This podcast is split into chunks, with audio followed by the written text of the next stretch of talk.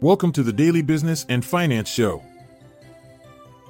Bill Ackman bets against 30 year treasuries. Apple's Q3 results beat estimates. Amazon soars after hours. Qualcomm faces doubts on guidance. Coinbase exceeds expectations with positive earnings. Palantir overwhelmed by AI propaganda machine. Nvidia backed startup secures $2.3 billion in debt funding. Fortinet tumbles as cybersecurity stocks suffer and TriplePoint Venture growth stock plummets after downgrade. Stay tuned after the short ad break to get all the details on these top headlines. When you need mealtime inspiration, it's worth shopping Kroger, where you'll find over 30,000 mouth-watering choices that excite your inner foodie. And no matter what tasty choice you make, you'll enjoy our everyday low prices, plus extra ways to save, like digital coupons worth over $600 each week. You can also save up to $1 off per gallon at the pump with fuel points. More savings and more inspiring flavors make shopping Kroger worth it every time. Kroger, fresh for everyone. Fuel restrictions apply. Billionaire investor Bill Ackman's hedge fund, Pershing Square Capital Management, is taking a bearish stance on 30 year U.S. Treasuries. This move serves as a safeguard against potential rises in long term interest rates affecting stocks. Ackman predicts that if long term inflation hits 3%, the yield on 30 year Treasuries could surge to 5.5%. He cautions about the possibility of further inflation due to factors like deglobalization and increasing entitlements. The recent surge in longer term debt sales by the Treasury has led to higher yields, with the 30 year Treasury yield reaching its highest point this year at 4.2%. Apple shares slipped nearly 2% in after hours trading despite surpassing expectations with its third quarter results. The tech giant's earnings per share came in at $1.26 on a revenue of $81.8 billion, fueled by iPhone sales totaling $39.7 billion and over 1 billion subscriptions. Mac sales experienced a decline of 7.3%, while the Americas witnessed a drop in revenue. However, China generated more revenue compared to the same quarter last year. Additionally, Apple announced a dividend of 24 cents per share and will be hosting a conference call to discuss these results at 5 p.m. Eastern Standard Time. Amazon.com, ticker symbol AMZN on the Nasdaq Stock Exchange, has reported strong second quarter earnings. As a result, its stock rose by 7% in after hours trading. In North America, the company generated a total revenue of $82.55 billion for Q2, surpassing the consensus estimate of $79.68 billion.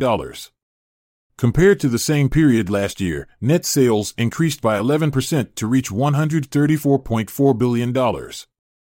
Amazon Web Services revenue also exceeded expectations at $22.14 billion. Notably, Amazon's net income improved significantly from a net loss of $2 billion last year to $6.7 billion this year.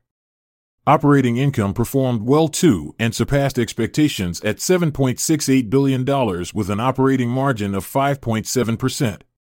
The company also experienced improved free cash flow with an inflow of $7.9 billion over the trailing 12 months. CEO Andy Jassy expressed satisfaction with Amazon's progress and emphasized their focus on cost reduction while ensuring faster delivery speeds for Prime customers and stabilizing AWS growth. Looking ahead to Q3, Amazon expects revenue between $138 billion and $143 billion, with operating income ranging from $5.5 billion to $8.5 billion. In other news related to Amazon, they have launched a grocery delivery service specifically for non prime customers, which analysts view optimistically. Additionally, Teladoc stock fell due to Amazon Clinic expanding nationwide. During regular trading hours, shares of Amazon gained 0.67%. Year to date performance shows an increase of 50%, although there has been a decline of 4% over the past 12 months. Shares of Qualcomm, ticker symbol Qualcomm on the Nasdaq Stock Exchange, fell by more than 8% during pre-market trading. This decline was a result of the company's mixed financial performance in the third quarter and its weak guidance for the future. Deutsche Bank downgraded Qualcomm stock due to concerns about structural issues and potential competition from Apple and Huawei. Wells Fargo also expressed doubts about Qualcomm, specifically highlighting ongoing inventory drawdowns in the smartphone market. In terms of financials, Qualcomm reported earnings of $1.87 per share on $8.44 billion in revenue for the third quarter. Both its QCT and QTL segments experienced declines.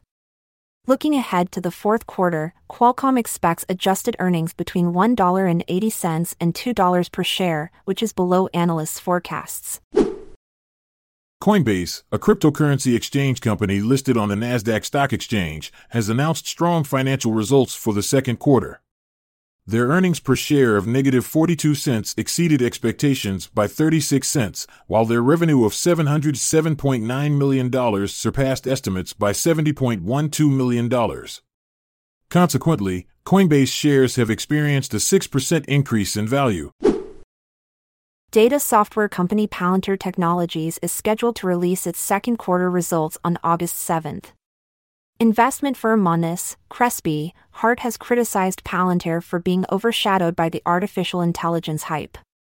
Recently, Palantir organized a customer conference focused on AI, which analyst Brian White believes is an effort to attract investment and satisfy the market. Despite concerns about cloud trends, White anticipates that Palantir's Q2 sales will reach $540.7 million with a growth rate of 14% and earnings of 5 cents per share. Although government market growth has slowed down, White predicts that Palantir will continue to outperform in the U.S. market. Looking ahead, he forecasts an 18% year over year revenue increase in Q3 and a full year sales increase of 17%. Cloud service startup CoreWeave has secured $2.3 billion in debt, supported by NVIDIA's AI chips. The company plans to use the funds to acquire more of NVIDIA's H100 GPUs and expand its data centers. By the end of this year, CoreWeave aims to have 14 data centers, including a recently announced $1.6 billion facility in Texas. Notable investors participating in the debt offering include Magnetar Capital, Blackstone, Coatue, Digital Bridge Credit, BlackRock, PIMCO, and Carlyle.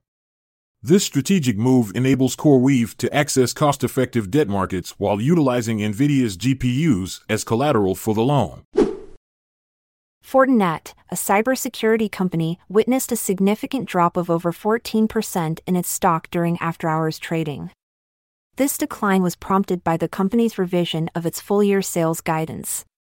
Fortinet now anticipates sales to fall within the range of $5.35 billion and $5.45 billion, which is lower than the previously estimated range of $5.43 billion to $5.49 billion. Despite this downward adjustment in revenue expectations, Fortinet has raised its adjusted gross margin outlook and predicts earnings per share to be between $1.49 and $1.53 for the entire year. Following Fortinet's announcement, other cybersecurity stocks also experienced a decline in value as investors reacted to these results. TriplePoint Venture Growth stock dropped by 10% during midday trading on Thursday. This decline came after Compass Point analyst Casey Alexander downgraded the venture capital focused business development company from neutral to sell. Despite reporting strong Q2 results, Alexander is concerned about the potential impact of Silicon Valley Bank's collapse on TPVG's business model. The company has already incurred losses on debt positions and experienced a 24% decrease in net asset value since Q4 2022. In light of these factors, Alexander believes that a discount to NAV is justified and has set a price target of $9.75 compared to Wednesday's closing price of $12.47. It is worth noting that this sell rating contradicts other ratings of hold and buy provided by different sources. Thank you for joining us on today's episode of the Daily Business and Finance Show. Stay informed, stay inspired, and we'll catch you next time. I'm Montgomery Jones. And I'm Amalia Dupre. See you later until tomorrow comes around. This content is sourced from the Seeking Alpha website, so support our podcast by becoming a Seeking Alpha Premium subscriber. See the show notes page for links to sign up. This episode is produced by Klassic Studios.